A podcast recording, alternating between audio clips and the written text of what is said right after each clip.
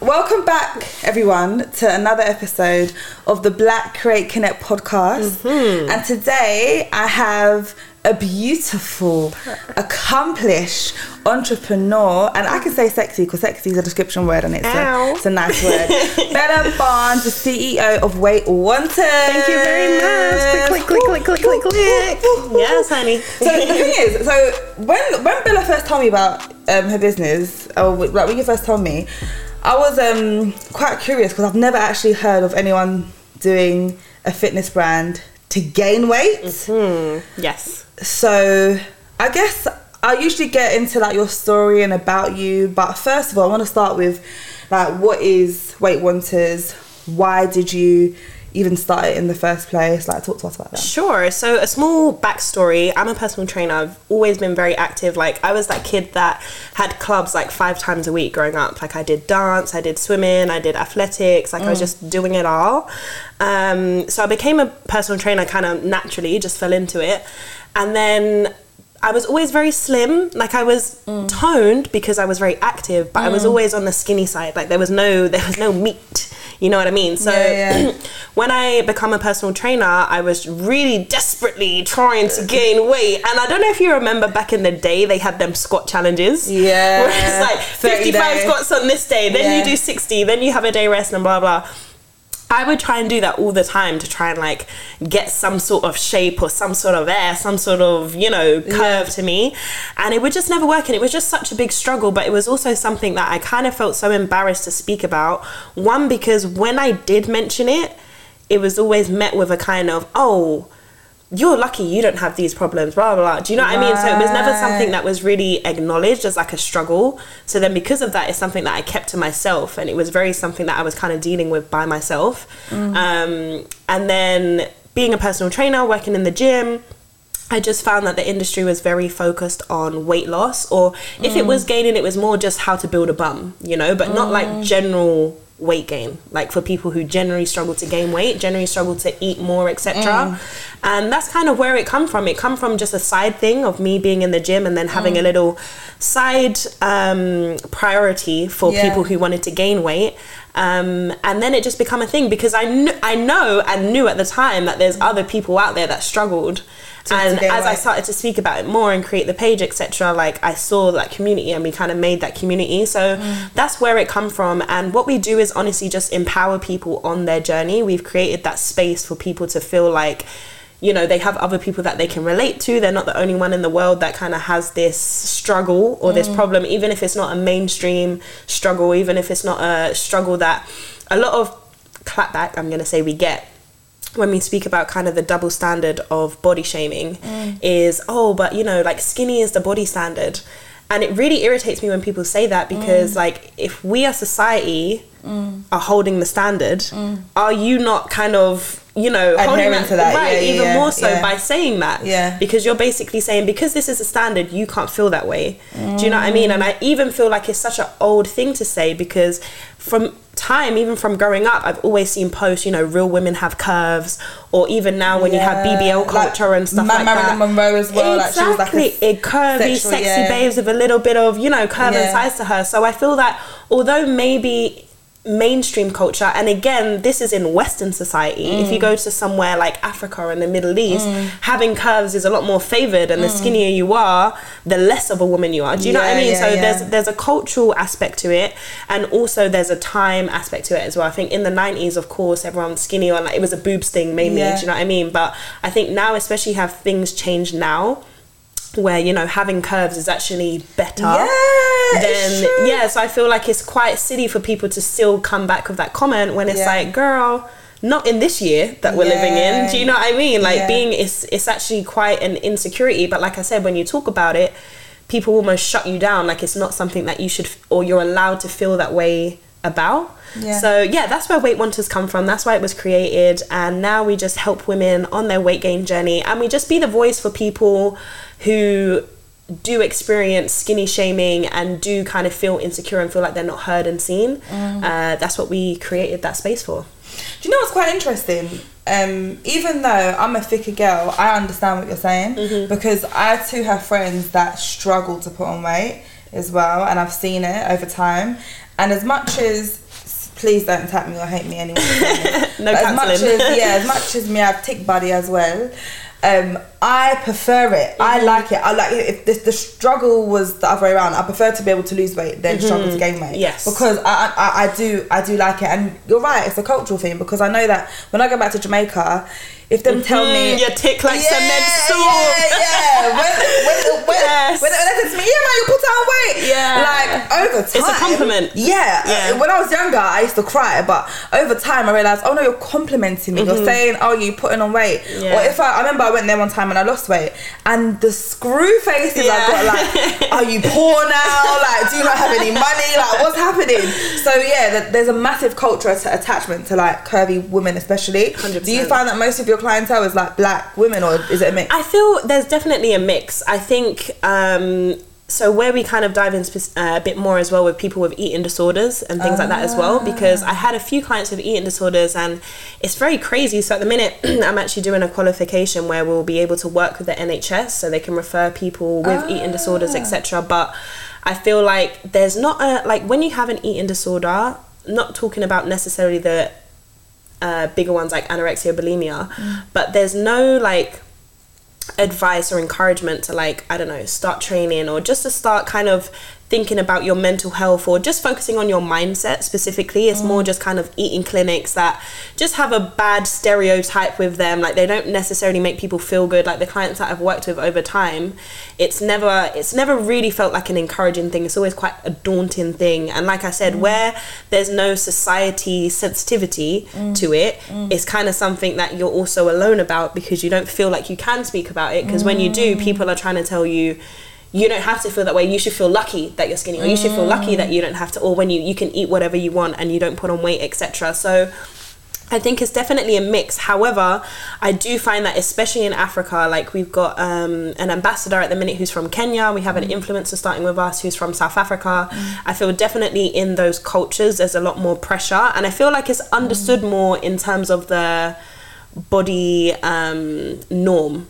Like especially in those kind of cultures, I Yeah. find that they kind of understand that yeah, like being thicker is actually seen as Sexier. yeah, that's sexier. You're a real woman when you Yeah. have curves and when you have hips and you know childbearing and all them Yeah, things yeah, there. yeah, yeah. So I feel like it is. Um, there is definitely a lot of people in those cultures, but I would still definitely say it's it's a very mixed thing for sure. Really? Yeah. That's quite interesting because I would I would say that um like non-black individuals are more prone to wanting to be really really skinny. From what I can this is from what I Mm-hmm. Yeah. can see around. So I'm shocked that your client base is quite diverse. No, hundred percent. But again, time has just been changing. So I feel like, especially within like the last five years, I'm gonna say like when I first started kind of getting serious about training, Tammy Hembrow was the only influencer and she was from Australia who was trying to and she again wasn't necessarily doing something to gain weight but she grew her bum kind of thing do you know what I mean and What, that was organically? yeah yeah some girl from Australia like she sure her bum she never got turkey?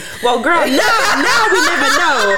But at the time I know for sure like she she did her thing in the gym because it is possible. Do you know what I Mm, mean but I feel like there wasn't anyone around who was really doing that kind of thing and had that support. But now where I feel like there's so many gym babes who are growing their bum and they're getting their Yeah, asses yeah, yeah. and they're doing the thing. So that's why I feel like now um, people are changing their perspective on body and also Mm. just feel, wanting to feel strong like when you feel skinny and you sit on someone's lap and they say girl you're so bony Yeah, move yeah, yeah, yeah, yeah. or you're feeling a little wind and it's you're trying to push against Yeah. it like those are like i don't think it, i think it's also more than just aesthetics like it's also Mm. feeling strong feeling confident in yourself and feeling like a woman like i've had people who are like 30 and saying that i feel like a teenage boy do you know what I mean? Because of their body, because they don't have no mm. curves, they don't have no shape, they maybe don't have breasts or anything like that. So I think it's a lot deeper than like just body image. It's also how people feel in themselves. Mm. And I think it's on both ends of the spectrums. And I always say, like, I feel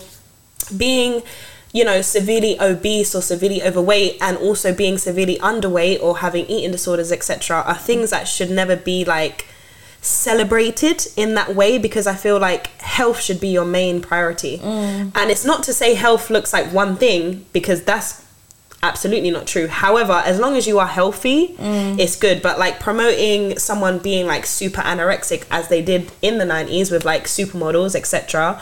Or on the other side of the spectrum where you have severely overweight or severely obese people Mm. and it's kind of like, oh yeah, that's cool.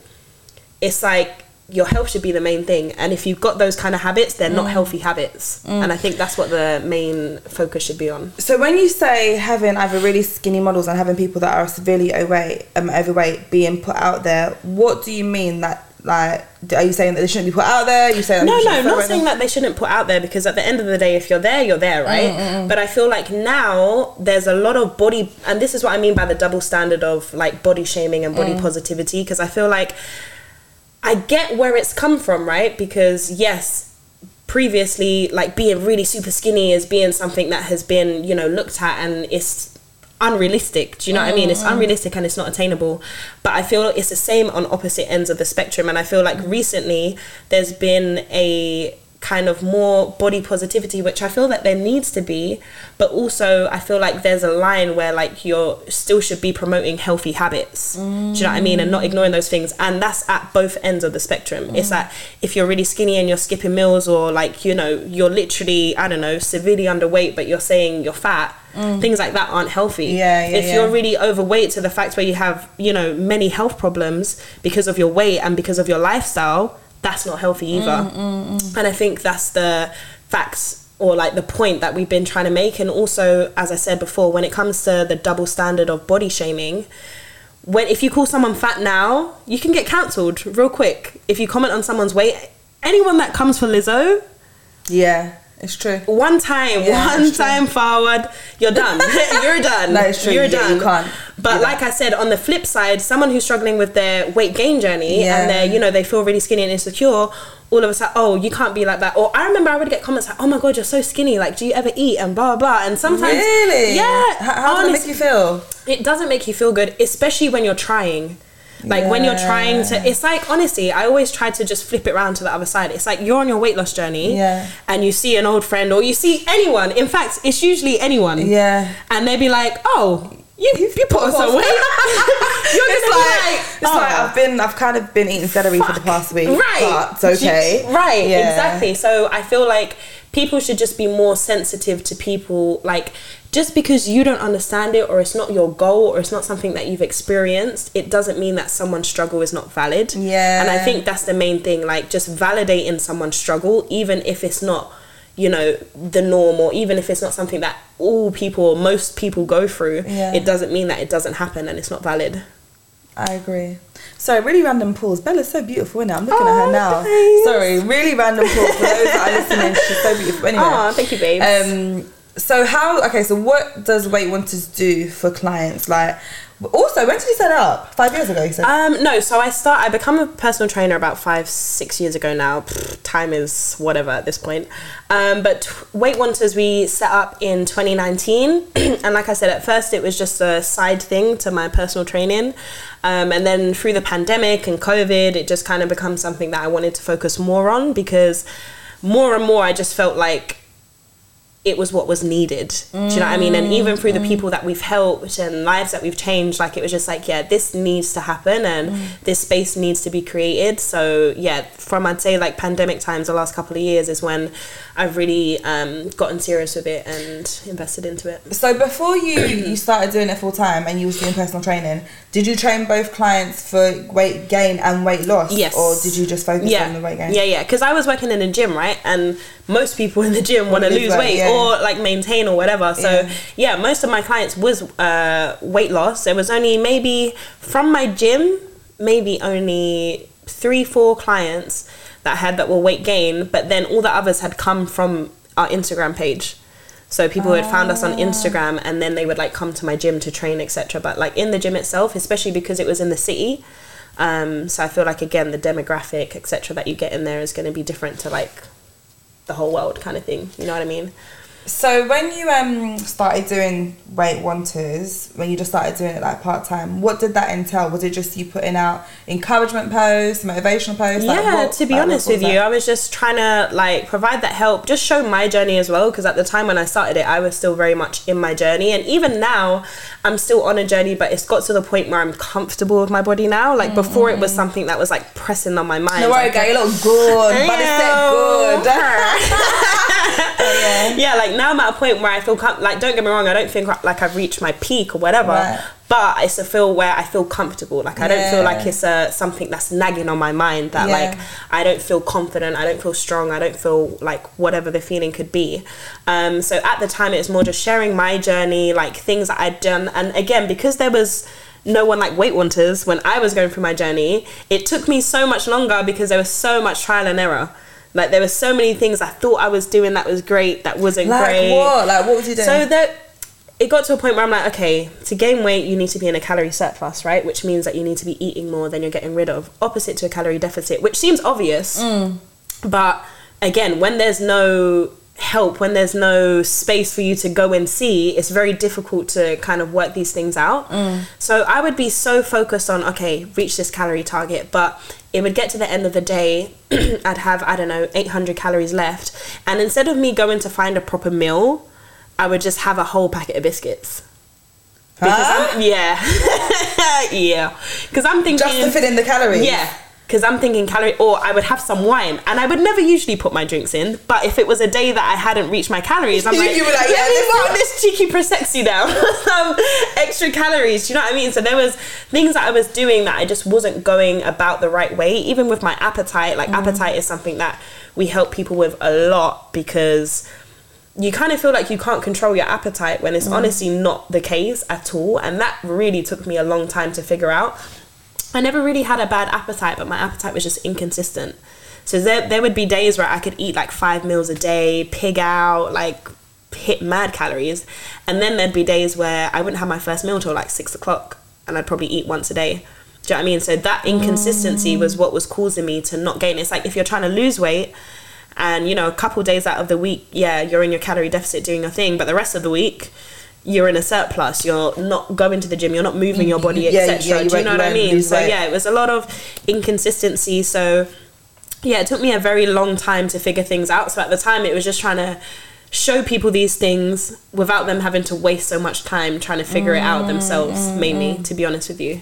Mm. So what did you show them on the journey? Did you sh- did you just show them this is the exercise that I'm doing, this is the meals that I'm cooking, this is this this? Yeah, pretty Okay. much, to be honest with you. And also, like, something that we really focus on is just the mindset side of things as well. Because, again, because it's not something that's like accepted mainstream or like normalized mainstream, mm. you don't really understand the kind of mindset that you have to have. And you also feel constantly defeated. Like I said, you're mm. trying to make progress, and some random stranger comes up to you and says, Oh, you're really skinny, you look anorexic. Do you ever eat or go and eat a burger? Something You like had that from a stranger, honestly, like all of it. but that's not normal though. Like, it, like it's like, not. It's not. But mind your business, Right. like, if, that's if what I I'm don't talking about. That's the insensitivity that there is Yeah. towards people that you know seem to have no problem or like when you talk about it, it's like oh you're lucky you you uh you know can eat anything and you don't put on weight blah blah blah i'm my own mother actually and i feel like especially with the older generation like they just don't They, get yeah, it. they, just they, they just say whatever they, whatever they want. Yeah, and I would like say to her, like, oh, I just want to put on weight. And honestly,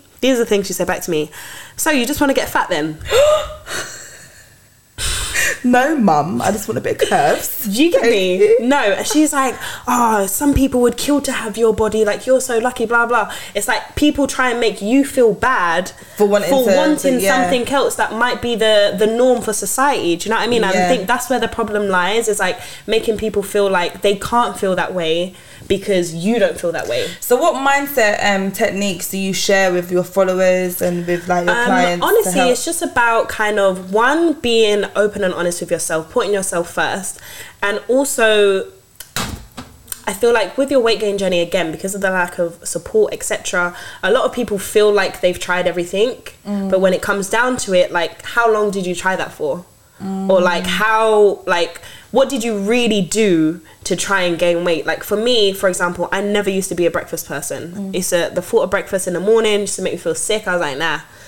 and then it was like I became a breakfast person. Now I can't function without, Without a breakfast. breakfast. babes. I will die, Yeah, literally. yeah. Um, so it's definitely just like um, moving from a defeatist mindset to like I can't do anything. This isn't just gonna happen to me. To I can. I just need to do these certain things, and also Mm. just kind of looking at things black and white as well. Like if it comes to again, like I said, people thinking they eat a lot, Mm. but then when you've tracked your calories over the past few days, you're not in a calorie surplus. Mm. Do you know what I mean? And that was something that happened to me as well. I thought I eat all the time. Why am I not gaining weight? It was only until I started tracking my calories that's when I realized I was inconsistent. Same thing with um, I guess weight loss as well. like, Exactly. if- if you- literally I, I think I didn't have that much to eat today. Yeah, Look at the exactly. and that's why- Exactly, and just being more intentional with your eating habits, Mm. incorporating healthier eating habits. Like even when it comes to meal times, like saying affirmations, more like food is like fuel for me. This is something that's going to help me reach my goals, help me feel better, etc. So, Mm. just changing your mindset and embracing the journey Mm. as something that you're actively on, and also not being shy to get people to support you. Like now.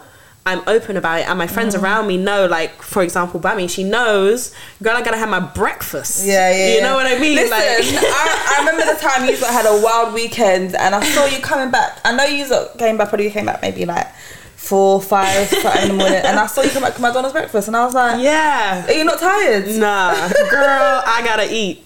But that's good though that Yeah. that you've trained yourself to need that. Yeah, and it is. It's it's a mindset shift. It's a mindset change. It does take time, but I feel like with the right support and again Mm. feeling like you're not alone and feeling like you have people who I know when you're having a bad day or when you I don't know something stressed you out. Now your appetite's gone. People that you can go and talk to and relate to.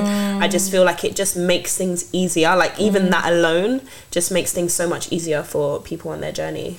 So what what does the service offer now? Because I know you had um, when I first met you, you had the ebook Mm, yes. as well, and Bammy was enjoying because she Yes. got to try all the meals. I'm not gonna lie, Bella, if you're doing the ebook, for, it's gonna be a third one. Yes, one. honey, You're volume more three. than welcome. Maybe I need to gain, gain weight, but I'll taste them to make sure they're alright for everybody else. Yes. So, so what what is your full service offer now today? Yes, of course. So yeah, we have a range of ebooks. So we've got a weight gain recipe book, which literally has a range of recipes from breakfast, lunch, dinner. We've even put lazy meals for the days you're not really feeling too chefy chefy, and you want to just still throw something together that's high calorie, snacks, etc., all in one with calories, add-ons, alternatives, all of that in there. We've got um, a smoothie guide as well. So smoothies is another thing that really helps, like drinking your calories throughout the day. Um, we've got a smoothie guide with different recipes in, and we've also got a snack guide that's literally just all snacks, different kind of snacks um, that you can have on your weight gain journey. Um, so they're the kind of e-product side of things, and then we have our coaching services. So we kind of have a all-in-one platform um, where we provide our training programs, which they have like demonstration videos. They've got you can rate the workouts. We've got meal plans where you can rate the meals, so then we can know which ones you're not feeling, which ones you're feeling. Yeah. Keep on swapping them out, check-ins, etc. But honestly, I think the key thing for our coaching services is the lessons. So mm. we provide lessons for people on their journey. Again, speak about things like the mindset and like all the other factors that contribute to your weight gain journey. Because it's not just about going to the gym and eating more food. Do you know what I mean? It's a whole lifestyle change. It's a whole it's a genre. You know what? Being a weight wanter is a genre. Do you know what I mean? It's just changing the way you see food, the way you see, um, you know, your routine, and also just uh, prioritizing yourself more as well. That's something that we definitely uh, focus on, like the first month with people training with us, is just prioritizing yourself, setting boundaries with yourself, and knowing what's important and what you need to make time for and what you don't because the the truth is if you don't make time for certain things and you're trying to get somewhere you won't get there because you're not making the time for it. Do you know what i mean? So you need to be able to invest in yourself and put that effort in with yourself in order to get to where you want to get to. So we have a whole range of weight gain lessons throughout their time um, coaching with us. They can upload their progress pictures etc so yeah like i said it's an all-in-one pro, um, platform. So everything's just all on one app where they can just take control of their weight gain journey and become thick babes. What's the name of the app? So it's literally just through us. So um, Weight Wanters, and then you just sign up to our coaching platform, and you get all Oh, the details, etc. From there. So yeah, we have like a lead form that you fill out. We'll have a call on the phone where we speak about you know your goals in a bit more detail, how things work on the platform, etc. Mm. And then from there, when you signed up, you'll get the link for the app. Everything that you need to sign up and you get started. And how how much do people have to um, be prepared to pay for this monthly? Um, so for our ultimate coaching, which is the um, you get nutrition, you get your training, you get the lessons, and you also get a one to one coaching call with me. is one hundred and forty four pounds a month, mm. and then we also have a thirty day appetite workshop as well, which mm. literally breaks down everything about your appetite, like what your appetite is, how it works, how to increase your appetite naturally, appetite triggers, overcoming these triggers, and with that, you also get a free copy of the weight gain recipe book, um, and that is thirty three pounds as well. And then if you wanted to just do, I don't know, say maybe just the training side of things for the coaching or just the nutrition side, then it's seventy five pounds a month. Okay, yeah, that's not too bad. How? I mean, this sounds incredible. Like it sounds like a really good offering. Like you thought it through how long did it take for you to actually think of the business side and say, okay, cool, this is what I want to do.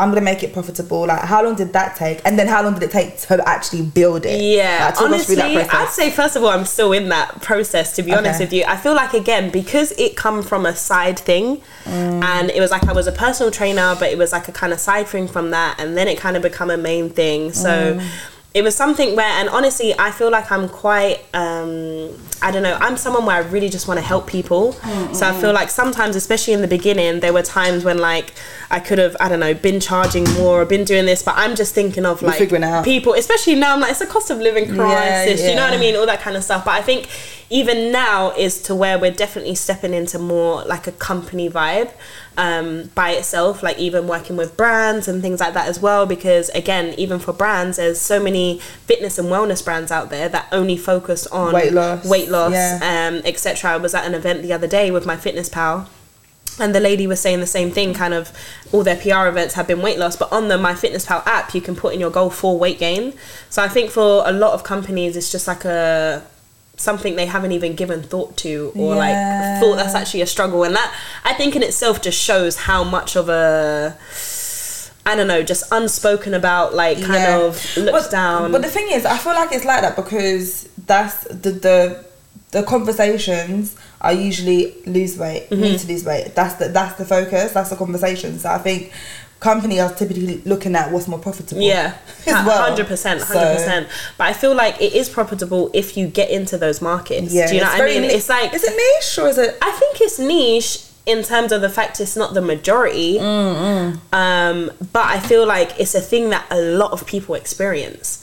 And for you, even as a company, like I said, in the general health and fitness industry, to to kind of miss a whole group of people just because they're like I don't know. And like I said, because of the lack of support in society, etc., people don't want to speak about things mm. more because they get a lot of backlash that isn't supportive, mm. that isn't like you know uplifting, etc. Mm. So I think for a lot of people, it's not even worth it to like bring it up or etc. etc. because it's often met with like a negative energy coming back to it. Mm. Um, so I feel like that's why. So yeah, I feel like definitely now we're kind of stepping into the more like brand awareness side, and like I said, speaking about the double standard when it comes to body shaming and all these kind of things. But I think where at the start, when I was doing it as a personal trainer in the gym, the mm. main thing that I was just providing was like training sessions mm. um, in the gym, like I said. So it would be like people coming to work out, etc. Where now there's definitely a more well-rounded, holistic approach to it, mm. where we're focusing on, like I said, the diet, your mindset side of things, the general coaching, and like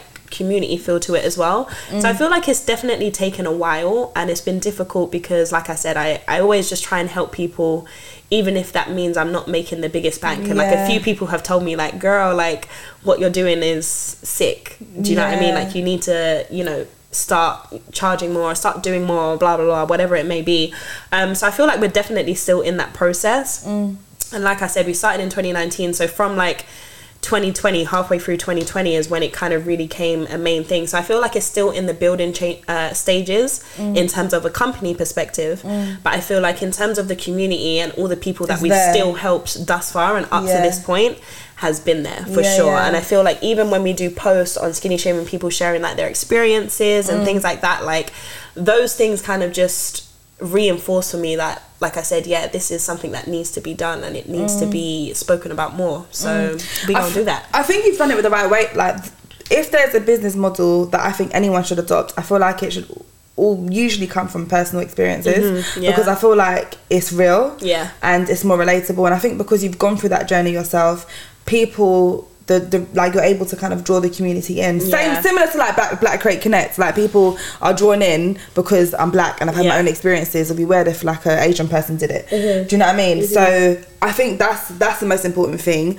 but in, in regards to i guess the um, app and everything how long did that take you to build to put it together like all the content the ebooks like everything in there that's a lot better you know It is. like it is. because even now, like I'm, I'm building programs and like modules and everything, and I'm not gonna lie. There's some days, don't shoot me work. I sit at my computer and I've just got a brain block. Like, like I'm tired of researching. I'm tired of writing. I'm tired. yeah. Facts. Every single day, like Yeah. how how how so how long did it take you to do that, and how did you get the motivation to continue doing that and building yeah so honestly the motivation come from me so there was a few other things we done over lockdown obviously covid time was a very confusing and changing time anyway Mm. so everything kind of went online so it was how do we in an online way provide the services and help that people need and there was Mm. a few different ways we tried like at first it was kind of like a membership thing where we had a group um, it was like a private Instagram page, etc. But I Mm. just felt like, for me, you know, when you just know in your soul that something isn't like right or isn't like fully what it should be yet, Mm.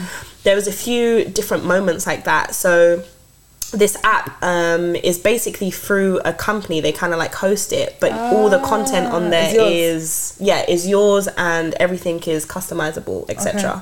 Um, so it kind of it was the push that when I found the app and the company, and even working with them as well because they mainly do like uh, wellness and fitness people. Um, that weight gain again is something that they don't really have any coaches that are doing that specifically kind of thing. So the content for the app girl let me tell you it was time it was long. Because you have to first of all you have to plan right? So with our one-to-one like our ultimate coaching for example we set like a six month time period a time for you to make your gains make your progress but also get to a point where you can carry on by yourself. Yeah. because it's a thing where we want to teach you how to navigate for the rest of your life not just so mm. you of, of course you know i love having clients etc but i want them to win where they reach their goals and get to the point where they don't need us mm, anymore. Mm. so it's coming up with a plan okay six months with the lessons for example.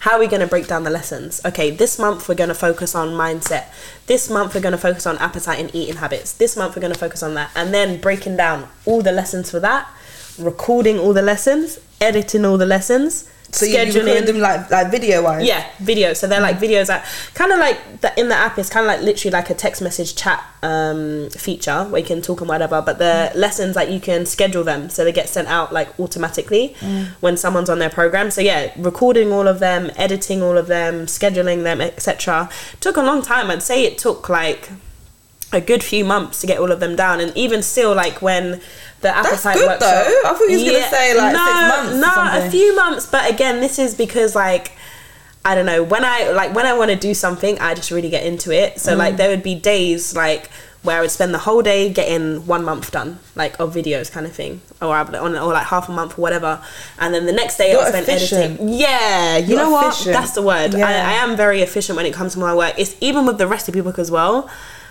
That took because actually when I was doing the recipe book, I had a fucking birthday trip to America, uh, America, Jamaica in between. Oh yeah, I remember. Yeah, yeah, yeah. Yeah, so that was a lot because I knew I wanted to try and get as much done as I could before Jamaica. Yeah. Because I knew In Jamaica, yeah, nah, nah, get done. nothing go on. Yeah. Yeah. So that was a lot again because planning the recipes, then thinking what recipes to cook on certain days so it's easier. You know, if one if a few recipes have the same ingredients, etc doing all of those on one day. And then again you've got to think about like sunlight because when it comes to taking the pictures for the recipe book you want you need natural sunlight etc coming in blah blah blah all of these kind of things. So it was definitely a lot but i do i do find myself that i'm quite organized and i am quite efficient. So i think that's why I managed to get it done. But I mean, to be to be real with you, even like two days before the recipe book, I was still putting final bits and bobs together, etc. Because usually we have a graphic designer that does it, but um, she was at uni at the time and she had exams, etc. And she couldn't do it and. So I had to put it together, and I'm really not a tech person. But honestly, the recipe book out. might be one of the proudest things I've ever done, like tech wise, because I'm like, it looks sick. It looks sick. it? Um, yeah, we're gonna go through it after. Like, it looks sick. The recipes are sick, and I was like, yeah, no, I actually really did that. Whereas before, it would be Yeah. like our first one, I did the recipes and pictures, but the girl sorted out the book and the contents and everything like that. But I literally did like everything that time. So you didn't know you can be graphic designer until you tried. honestly, like it's that real, and I feel like yeah, that's just thankfully a part of who I am. Like I'm just that person that if I want to do something, I'm gonna find a way to get it done. Mm. I definitely love to delegate if I can, but like if it's not possible, You just do it yourself. you gotta dig deeper. Do you know what as well? I feel like that quality in you is the quality of people that are like massively like don't are not just successful but they just achieve loads in their lifetime in a short space of time because you can you could have easily dragged out doing all Mm. of this over two years easily like facts. but you just thought, do you know what? I'm to use the time that I have wisely and just make sure that I get it done. And I have moments like you as well, actually, where I'll just focus on something and be like, okay, this needs to get done, and I'll create a deadline. Like, Mm-hmm.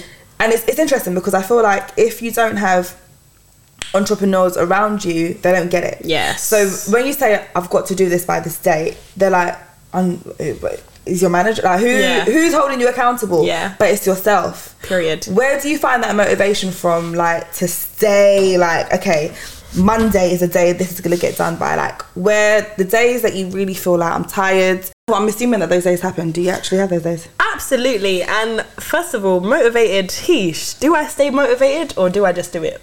That's the real question. Because I think a lot of people feel like, I they are always mm. searching for the answer of how do you stay motivated. Yeah. I don't, bruv. You I just- don't. you just say, "It needs to get done." At the end of the day, because I think that's the thing about when you have your own business. At the end of the day, if you're not doing it, who's gonna do no it? No, no one cares.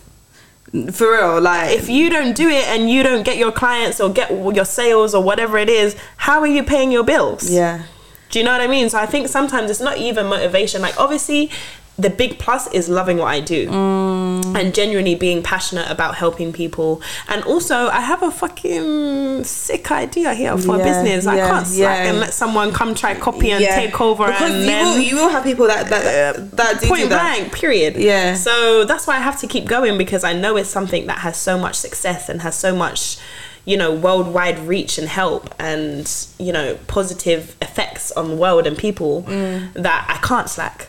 I can't do it. I can't do it to myself. Do you know what i mean? Because me mm. as well i've always known that i was meant to do my own something. Mm. And i've always just had that I don't know, kind of just that go getter mentality. Like, literally, so when I was in school, right? Mm. Um, I don't know if it was like this for you when you was in school, but there would be, um, there would always be people selling uh, like Lucozades or donuts Always, or donuts, something, right on, on the something. little field or something. But in my school, anyway, it's a very male-dominated industry. There was no girls selling stuff; it was all guys. Always. All guys. And, and, and if it was a girl, she was a tomboy. Yeah. Like she was like the mandem's girl. For real. Yeah, yeah.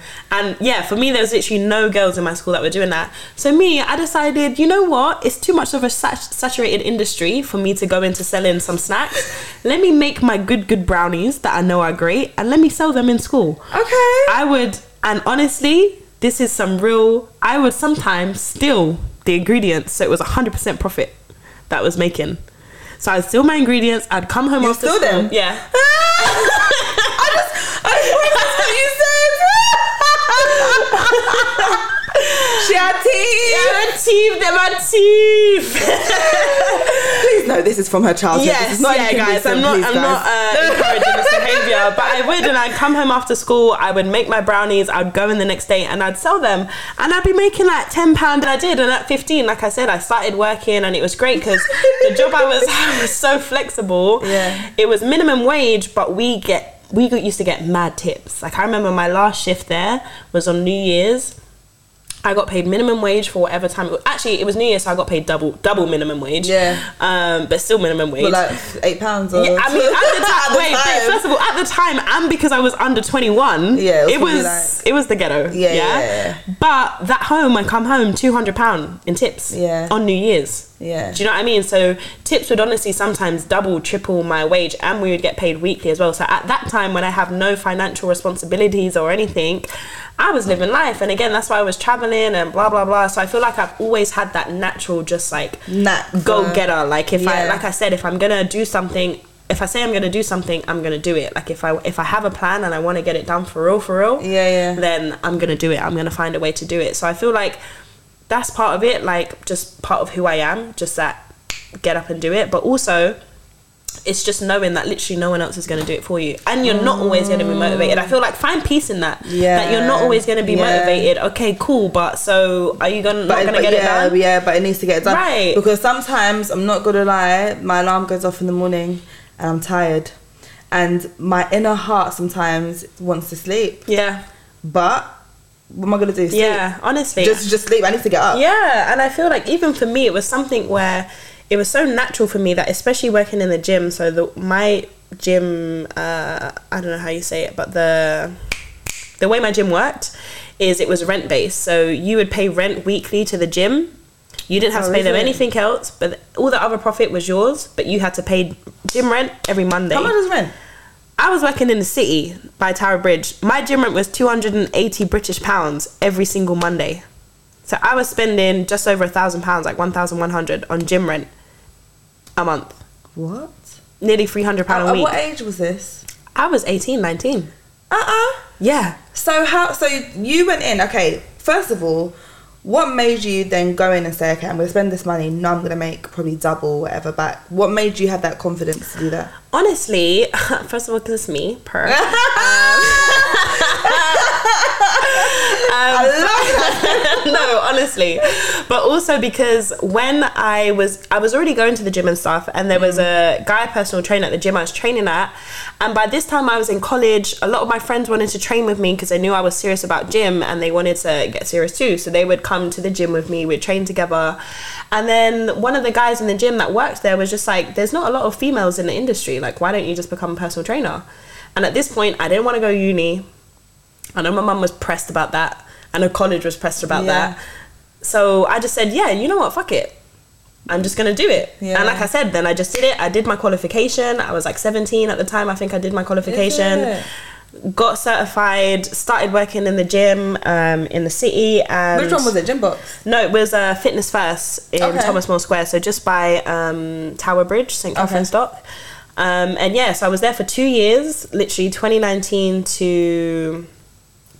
Wait, no, it must have been 2018 to 2019 because I went traveling at the beginning of 2020 for like two, two and a half months. Mm. And when I came back, a week later in the gym, we went into lockdown. So, and then it was like, obviously, I just didn't kind of go back to the gym because then I was doing things online. And I'm thinking, right, I'm paying nearly £300 a week in rent when I could essentially charge less and still make the same money Yeah. and not have to pay someone else Yeah, nearly £300 every yeah, week. Do you know what I mean? So then that's where the kind of change started to come. And that's how we got here now, today, literally. That's so sick. In regards to um the digital move, by the way, I feel like that was like a what's the what's the word like a light bulb moment for a lot of people. Mm, yeah. Like knowing that, do you know what? I've been doing things a certain way just because. Yeah. But now, like even though things you, you don't, you actually don't need to. Like when you can move online, the world's your oyster. Like I'm literally thinking about your business model now. I'm like.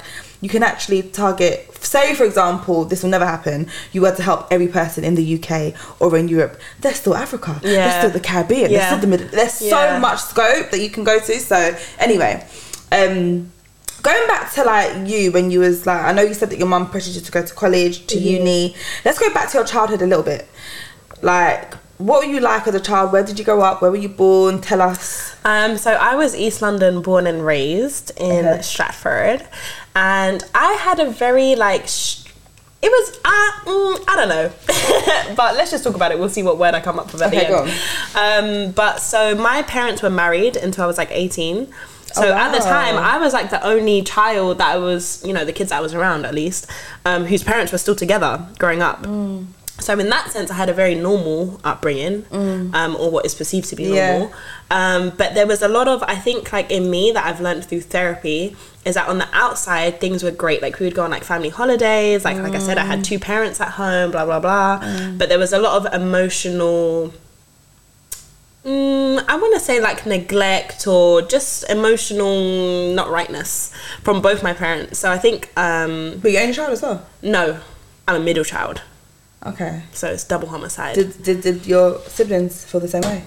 So it's different. I feel like each of my siblings have had a completely different upbringing because we have quite big age gaps. So me and my older Right. sister is ten years. Oh, me and my younger sister is seven years. Oh, I see. and I have a niece who that would be is uh, two years younger than my my little sister. So it's like just after my little sister was born, my sister had a baby, Ah. and my li- my older sister. I love her so much. She's such my rock, but she went through some things, so she was very turbulent. So there was a lot of focus Yeah. on her and her craziness that was going on. And then like my little sister was born and blah blah and this was when I was also going for a lot, but there was no there was no leftover energy for that. Also having like a Caribbean parent when it comes to like mental health and stuff like that, like I I've learned a lot through myself and like through doing my own therapy and stuff like that. But like both my parents have character disorders. Oh, is it? Um, Yeah, so my dad is more like um, character disorder where it's it's everyone else's problem or fault but mine. Do you know what I mean? So like where my dad is now, it's like, oh, it's the government, or it's this, it's this race, it's that, blah blah blah. That's everything, everything else besides me. Right. And my mum is the opposite. She's very much like, oh, like I'm sorry, I'm not perfect, blah blah blah, this kind of thing, whatever. So Ah, but that that might have stemmed from their differences. hundred percent their differences and also I think their upbringing. Yeah. Because like I I know, and again, this is a thing about a generational thing. I think like the Mm. the further back you go, the more you realize that like, yikes. Do you know what I mean? There's I think especially in like problems, Caribbean and African culture, I feel like there's a lot of things that happen in family that I don't know just get like swept under the rug or just like not 100%, dealt with properly. And like even my dad to this day like I was a daddy's girl growing up. Like me and my dad were so so tight growing up. And it was only actually when I grew up and my parents got divorced I started to see that he was a bit shaky. And he was yeah and he was a bit just like not not everything that he was putting out to be. Like there was parts of him where I'm like yo you're tapped Do you know what I After they got a divorce. Not well. I think it was after I realized that. So my dad was very much on a kind of emotional manipulation flex. After. No, this was Oh, oh, during. was but general, okay. during this time, I guess it it strengthened our relationship because it made me think of him as like this. I don't know, this amazing, this real person who kept Mm. it real and blah blah blah blah blah blah. But I feel like um, there's a lot of between my parents. It was kind of like a competition of who did worse. Do you know what I mean? Or you did this, or your mum did this, or your dad does this, and blah blah blah. it was a lot of Right, right. it was a lot of that kind of stuff. How does that affect you? So honestly, I feel like it really took me to a point where I was just very cold and very like emotionless. Um, And it was something that I had to learn to actually be in touch with my emotions. And when I did, like that happened the first time I went to therapy, and it was like a whirlwind because it was all of a sudden I was having these emotions. I didn't know what the hell they were or what to do with them because like I'd never, not say I never had them, but I was so good at keeping them at bay Yeah. things didn't bother me. Do you know what I mean? I feel like even that is something that I've learned like in the recent couple of years that when crazy things happen and they don't affect you, that's not normal. it's not normal. It's not, I was literally having this conversation with um Ngozi Yeah. um this week as well, and like we were saying because I it was crazy. I said this on the podcast episode with her, but I remember was talking about therapy, and I said, "Yeah, I haven't done therapy. I'm not going to do therapy because um I don't have anything to really talk about." Mm. And then I was like, "Yeah, I've only gone through like you know um domestic violence and you Yeah, know, this- and, this- this. and, then, and, and I was like, actually, no, those are things that I was like, yeah, but but yeah, normal. but but we have. A, I, I think it's our culture. Yeah, 100%. Like I, de- I definitely feel like other culture. I mean, I, I can't speak for every single other culture, but from what I've observed, um, it's a common thing within black culture to be like, stop your eyes, stop cry. Mm-hmm. Yes. Let me give you something for cry for. That those were the words that I heard growing up. Girl, yes. And you have to just hold your head back and don't fab cry. it, babes, fab it. So Yeah, and I think my dad is very militant. And the thing is about my dad, he's so he kind of reminds me of Kanye West in a way. And I've, no, I don't think it is, but I've never said that before, even out loud, or even thought that. why do you say that? Let me tell you why. Because he's such a genius. Yeah, like he has so much wisdom.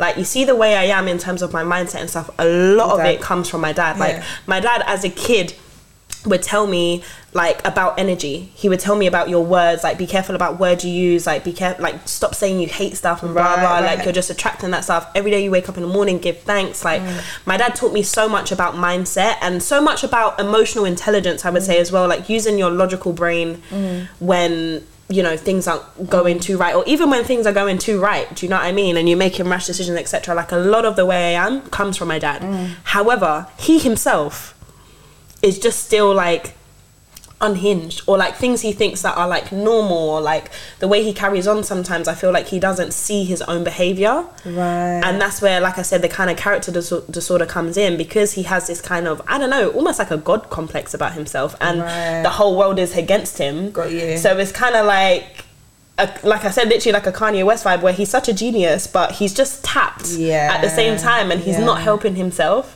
So honestly, like my dad is so great. Even though like we ha- we have a good relationship, but I feel like now I've set boundaries with both my parents. To be honest with you, where it's like it's quite surface level. really? Yeah. Are you okay with that? Do you know what? Mm, yes, and I don't know. Like yes, because I've it's been this way. It's For not new though? since like I would say at least teenage years. Do you know what I mean? And I'm saying You've had that a because surface level of relationship with your yeah, like I'd say honestly, teenagers, especially with me and my mum, it was very turbulent, like very like non-existent even.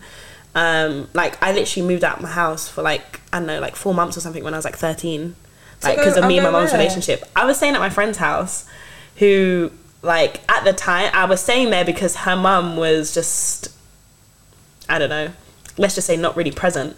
So it's kind of like a free house, you know, when you're Mm. Right, 13 and, yeah, yeah, yeah. and I feel like I was actually listening to a podcast the other day about emotional neglect and whatever, and it was saying, especially in teenagers and that kind of age, Mm. when there's a lot of things missing in that aspect, you act out a lot. And like me, like I was, I'm so academically smart, like in school. The only reason I stayed in school and didn't get kicked out was because of my grades. Really? Like, I was, That, like- doesn't surprise me as well. Yeah, like I was a little rebel. Like I just didn't care. Like I didn't care who you was. I'm gonna tell you about yourself. I don't care if you're the headmaster, deputy, whatever, whatever. I'm gonna tell you. If I don't like you, you're gonna know about it. Um, but now I feel like the way I am now, I feel like it wasn't really me. Do you know what I mean? I do feel like I was just acting out because, and obviously at the time, you know, you're a teenager, you don't even know what the hell's going on. But I feel like it come from a place of me like not having those specific things. Do you know what? I feel like um, relating to you. I remember back in school days, I was mouthy, mouthy, mouthy, mouthy, and I felt like it was my way of just letting it out because I was allowed to at- Mm. Yeah. at, school. And like, what are you gonna do? You can't beat me. Who gon' check you? Yeah, like no one, no one can check me. Period. So I was Yeah. Mm-hmm. excessively rude, like to teachers and everything because I couldn't be at home. Yeah. as well. And like, it's interesting what you say as well about having a surface level relationship with your parents because I feel like I had the same probably up until maybe about three years ago as well. Hmm. Do you ever plan on potentially trying to revisit that those relationships later on? Yeah, I hope so. Like honestly, even for me, like getting to the point where I am now with my parents has been a lot of work on my side, mm. um, because I feel like growing up there was a lot of kind of resentment, a lot of like ill feelings towards them, the way they handled certain things, etc. Mm. That I've had to work through. But I think the difficult thing is when you're dealing with your parents or anyone mm. is that you can't change how the other person is or you mm. can't make them be a certain way. Mm. So yes of course yeah it would be nice and that's why we have that surface relationship now because i can kiki and we can laugh mm. but i know that i can't come to you if i'm feeling this or i know that if Really? yeah like and honestly like it's something that's again like so normal for me do you know what i mean? Like me and my mum have never really had that. Maybe when i was younger like a kid like under 10 but past that we've never really had like a mum and daughter relationship where it's like I don't know I'm gonna call you if I'm like crying or something like that like it's just never been So that who do you call? Do you have, you my do, peoples my friends you- not even your sisters. no so my si- yeah so my older sister actually um but then again in certain reasons so my older sister suffers from like quite a few mental health problems etc Okay. so I it's kind of like I've been her older little little big sister Right, right, right. um, so there's times when I do, but there's times when, especially if it's a deeper thing or Yeah, something like that, where I don't want to put it on her because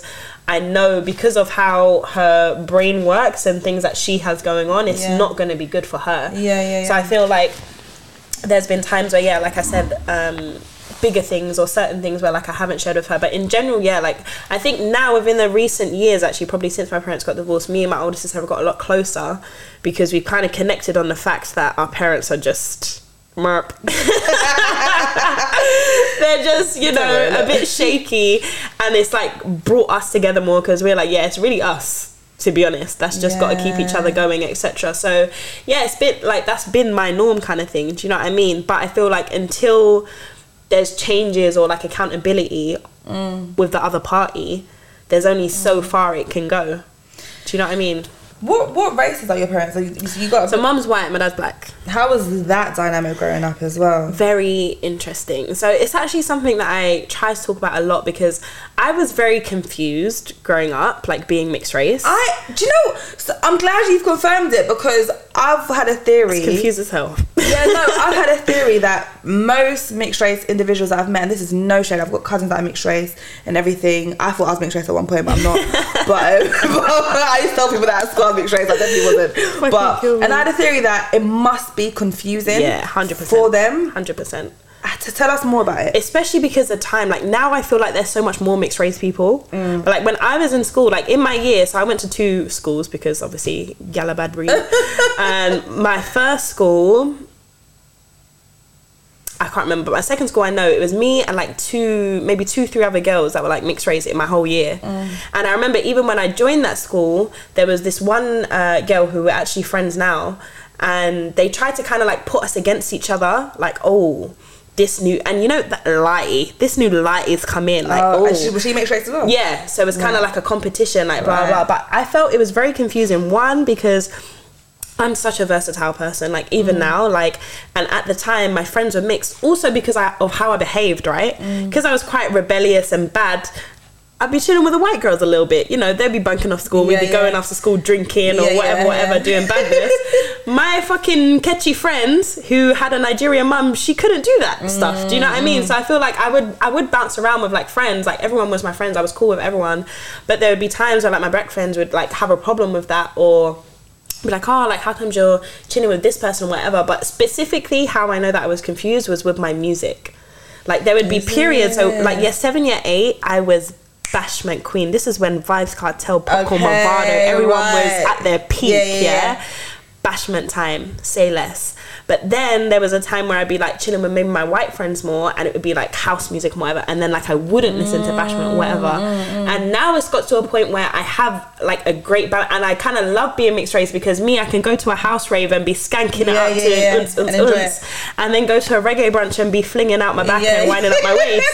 Do you know what I mean? I think that's a good thing though. Yeah, hundred percent. But Yeah. at the time, it was very confusing, and also like with, I know the cultural differences as well between like obviously white and black. And I feel like my parents were quite opposite in that way. Like my dad would never like people staying over. My mum wouldn't mind. My mum used a to black thing. right. It's a black thing. My mum would not would wouldn't want me going out because you know I'd be saying and blah blah. My dad was kind of on the flex like you're gonna make your own mistakes, so better you make them now and learn from them as opposed to me just not letting you do something, telling you this, and mm. then you rebelling. As a child, like I remember there was one time I got caught stealing from a supermarket, and like I said, I've had I've had some lives, and like he wasn't angry. Like that's the thing. I feel like whenever I would do something, even if it was a mistake or whatever, my dad would never be angry. Mm. He would just kind of almost laugh about it in a way like listen this isn't going to matter in like 10 years or whatever whatever but then he would just kind of try and teach me the lesson from it or teach me mm. or like make me know without even shouting or getting angry that yeah like that was dumb or Whereas your mum, how would her response be? just straight smoke. Straight smoke. Like i remember there'd be times i didn't wake up for school and whatever. My mum would come and throw water on me to wake me up babes No, see that's see that's, that's not out of order Yeah, no, no, no. do you know yeah, what i mean not- She is. It, it's kind of sounding like she was blacking your. No, honestly, that's what I would say sometimes. In terms of the strictness, like my mum would probably be like, "Nah, that's not guanin," and my dad would kind of be like the more like free spirited vibes kind of person. So it was very conflicted sometimes, and even as well. So my mum grew up in London, so she had a lot of black friends. She was like the mm-hmm. one white friend in a group of black friends kind of mm-hmm. vibe. And when I was growing up, like my mum would always get like braids and stuff like that, and I would hate it. Why? Because I just felt like at the time, again, like you've got to think about the times here. I just thought that it was wrong. Yeah. Do you know what I mean? I'm like, you're white. Yeah. Why do you have fucking braids? like, mm-hmm. what is going on? Like, do you know what I mean? So I feel like there was a lot, a lot, a lot of confusing times, and also just feeling like where you belong. Do you know what I mean? Because I feel like there's certain things where I know you're not black enough, and then on this side it's like you're not white enough. And even I think with work, especially with modeling, I feel like there's been situations where I've felt like I know I've got this opportunity because I'm colored, but I'm not black. Like I'm not mm. fully How- black, how but I'm a little feel? sprinkle sprinkle. It's a weird feeling because obviously you're always grateful for opportunities that you mm. get, but when you kind of feel like you know it's because you're you're helping them reach a quota. And you're probably there again more so because your skin's a little bit lighter or your hair's a little bit like Easier to manage. yeah, like mainstream, like curly hair, Yeah. like you know, um, people love that kind of stuff. So I feel like I don't know, it's always a messed up feeling, but it's always been something that I've been aware of. And again, I Mm. think that's again because of my dad, because he's always even even he would speak to me about these things as Mm. well. Like he would be like when he was growing up.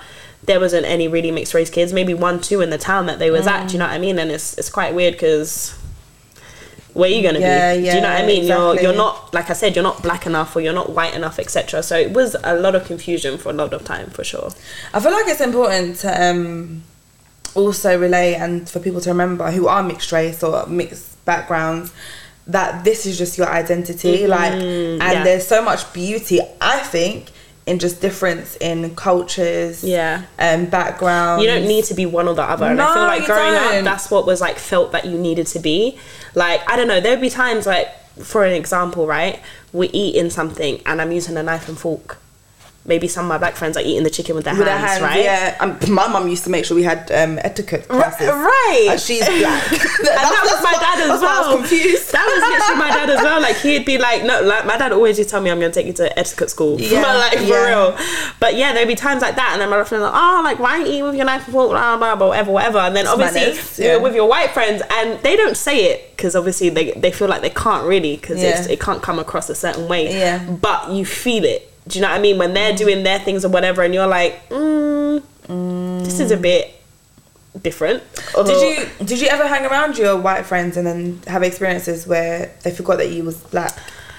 Not really, you know. Okay. Honestly, not really. I think mainly because I don't know. Maybe Stratford is more like a working class um, area, Areas, yeah. so it's like um, it wasn't like I was with middle class white people where their lives are completely different in that aspect or like their views, etc. I feel like I still lived in a very multicultural um like school Area, like yeah. area beside even though like I said there wasn't a lot of mixed race people but like my first school had like so many Asians and like Somalians and stuff like that like it was mad so like growing up for me around Somalians or whatever that's why like I know their culture and stuff because I grew up with them um so it was very like mixed thing anyway so yeah honestly with the people I have there wasn't really times when they like made me think "Oh, shit do you know what I mean? Yeah. Like maybe a few times, you know, like just micro things where it's like, I don't know, oh, I'm so tanned. And you're like, hmm. I bet. like, that's or it. I'm going to be as dark as you when I go on holiday. You know, Yeah. like those kind of things. But it wasn't anything like that's really made me be like, oh, rah. kind of So, thing. do you think your race has had has presented any challenges to either your career, education, um, social life, anything at all, or not really? I think yes and no. I think, like I said, there's pros and cons because I feel mm. like the pros are you kind of get picked almost in a way mm, mm, because, like I said, you're like black, but you're not black black, and you know you kind of like fit into a more I don't know. Um, persona etc that people want to see etc but on the flip side i feel like when you're dealing with real like corporate stuff or I know that real mm, white middle class vibe. I'm gonna say, um, you feel the difference, or like like I w- remember I uh, went to a shoot once, and it was funny enough for women. It was a sports bra that had come out. I won't say the company, but it was for women, and I was the only person of color there, and I was spun because I'm like, first of all, this is for women Yeah, in general, Yeah. and second of all, like. Like I said, I'm not even black. Yeah. Do you know what I mean? So where's the like representation? Where's where is this energy that Yeah. you know these brands put out and say they're gonna do, etc., etc. Mm. And it's not the case. So I feel like there's definitely been pros and cons. There's been times where I still feel like you're kind of pushed back, but there's also been times where I feel like I've been given opportunities because Yeah. of being mixed. So where when you was growing up, where did your kind of passion for training, personal training, and all of that come from? Like when when did it first kind of? Start? Um, honestly, so I think it was just me, from me being so active. So, like I said, dance was like my thing. Like I used to do dance like three times a week. I did like ballet, tap, jazz, contemporary, cheerleading, street dance, like everything. That's like, why can move good. Because Yeah. because you done it. I, I was thinking, oh, she's been hanging around Bammy too much. No, yeah, like yeah, no, I'm a, I'm an original like dancer babes like growing up, um, and then I would do athletics as well. And my secondary school was a sports college, Okay. So we had like a leisure center joint to our school, so we had access to the gym. And this is where I feel like you know those teenage years where you start to think about your body a bit more, etc. And this mm. is when I started to feel that insecurity about being skinny, especially being in a school where you know I was hanging around with black friends that were already so voluptuous and already had big breasts, big hip, big bums. butty. Yeah, I remember in school. And bro. I was like, bruv. It's, no, but it's crazy because I remember being in school and then growing breasts and, and you know hips and bums, and I was like, why is this happening to me? Like, yeah, and I'd be like, why is this not happening to me? crazy how Literally. different. Yeah, hundred percent, hundred percent. So yeah, I think. um Wait, what was I saying? From school days. Oh yeah, yeah. So yeah, so from school and then so I started to go to the gym again, trying begging to do these squat challenges, not knowing anything.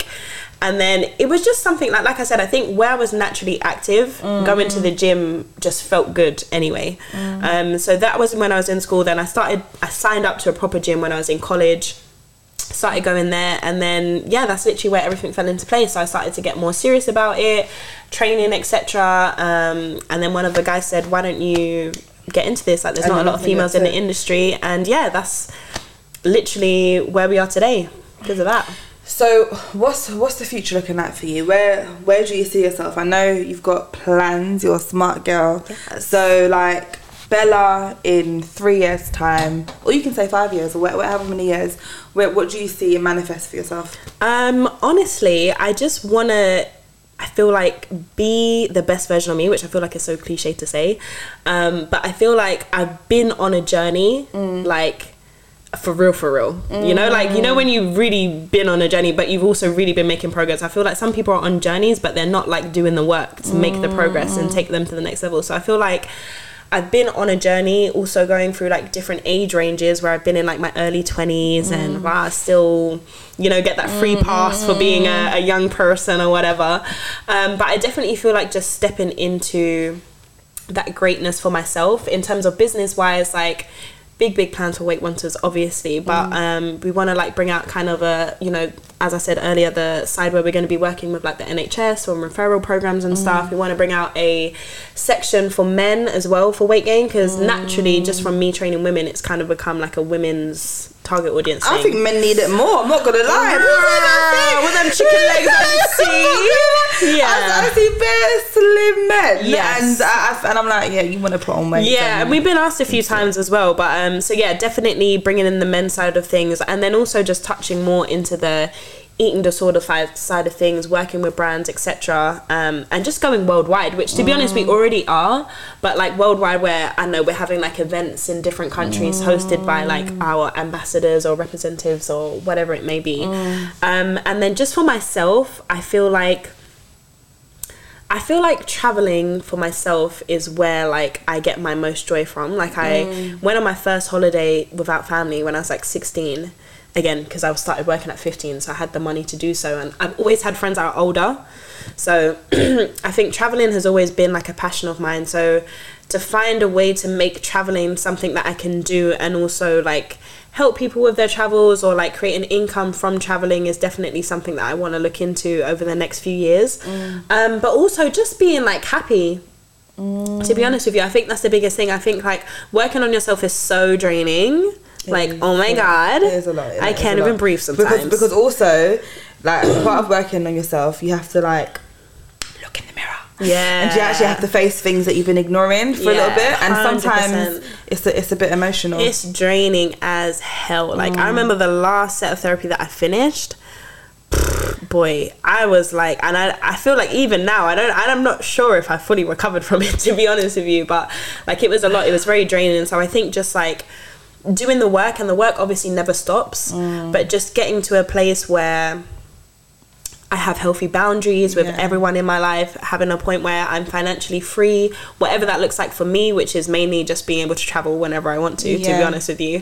Um, and just, yeah, like I said, just being happy with life, being happy with my business, getting into other things, and just continuing to blossom. I feel like there's been a lot of times like growing up where I've kind of put myself into boxes due to like so many different things. Like even like I had suffer from a lot of social anxiety and that's something that this year I've been working on a lot. Yeah, yeah. Um, Oh, oh, don't say I- that. I so because you're I know. so. Do you know what it is? So what it is is where I've had to work in a gym. Yeah. I've had to firm it. So what I call it is like autopilot. So it's usually what happens when I first meet people. It's like I'm on autopilot. So I seem like, oh yeah, how are you? And it's cool. But like. I'm not taking things in. That's why, especially for me, when I first meet people, I can never remember their name because, like, the first five minutes of me meeting people, I'm not even here. Yeah, yeah. This yeah. is like you know that that meme of like when people put on a mask. like, that is literally yeah. me at that time. Yeah, like yeah. I'm not taking in nothing. I'm just like, oh yeah, okay, cool.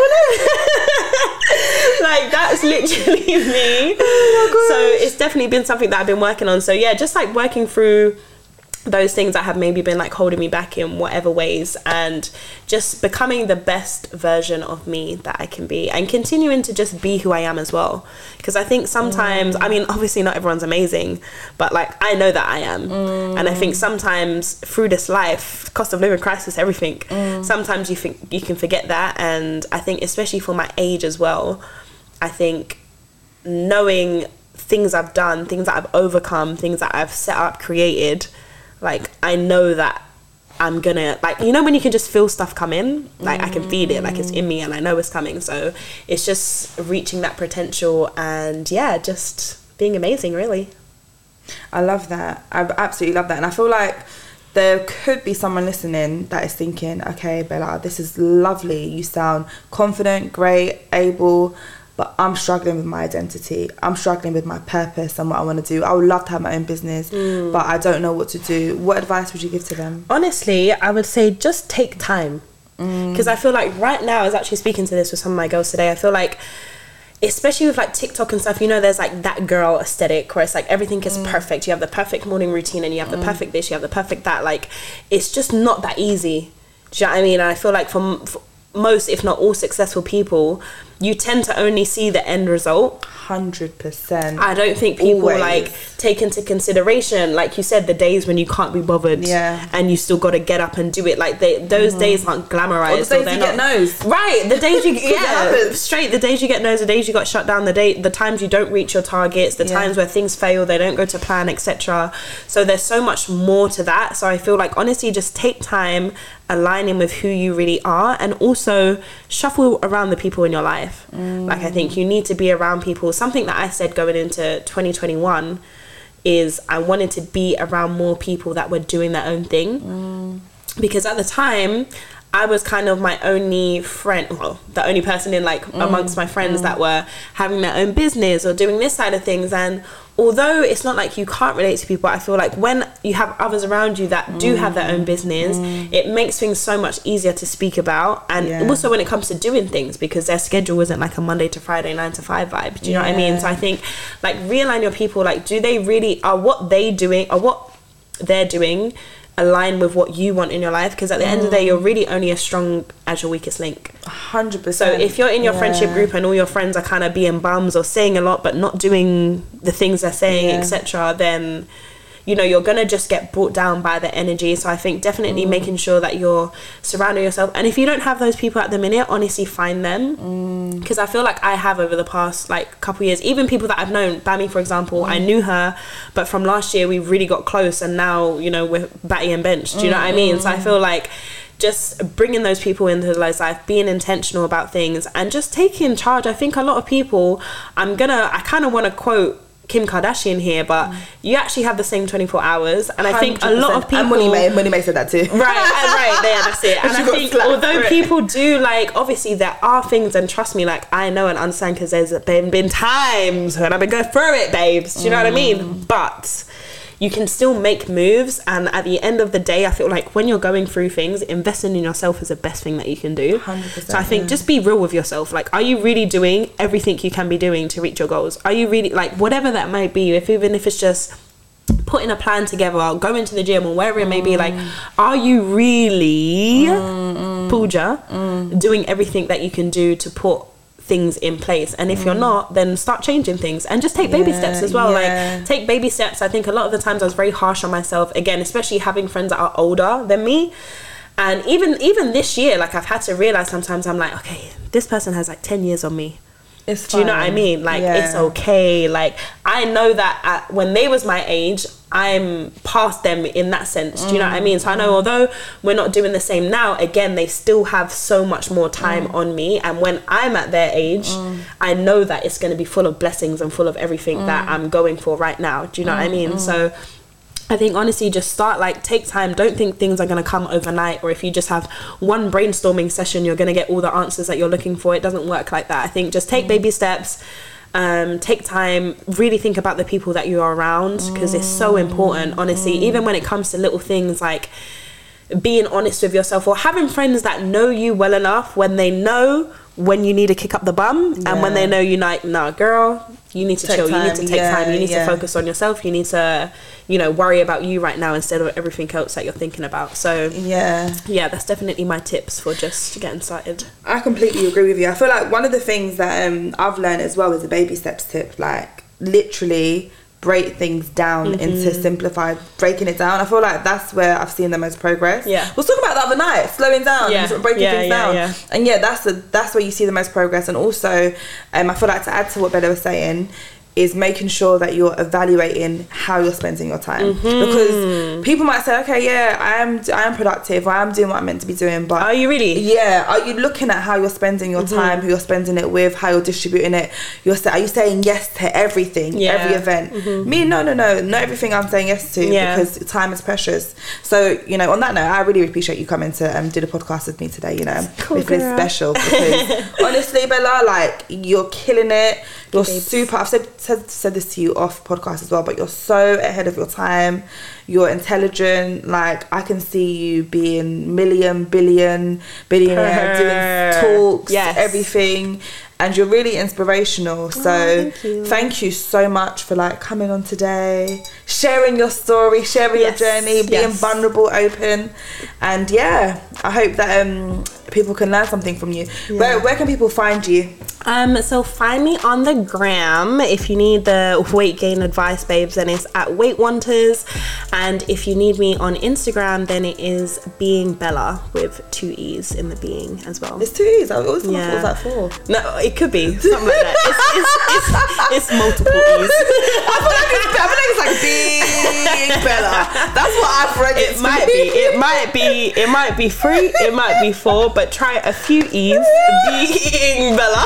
you, you will see. And also, I'm going to attach it to the link of this podcast. so You can just see everything, sign up. And if you personally don't need to be gaining weight, but you you might know someone who has spoken to you about it, think about conversations you've had with people because I can think of at least three to five people if that's that's supposed to said to me, I'm trying to gain weight, like instantly. Mm-hmm. Yeah. So think about it, um, and yeah, share it with them. Like share this podcast with them, share um, Weight Wanters with them, so um, we can help them ultimately. Yes, honey. Yes. Well, thank you for coming on. No and worries. Um, yeah, I'll see you all on the next podcast episode. Yes. Thank you for having me, guys. No Stay worries. blessed. Take care. Bye. Bye. Bye.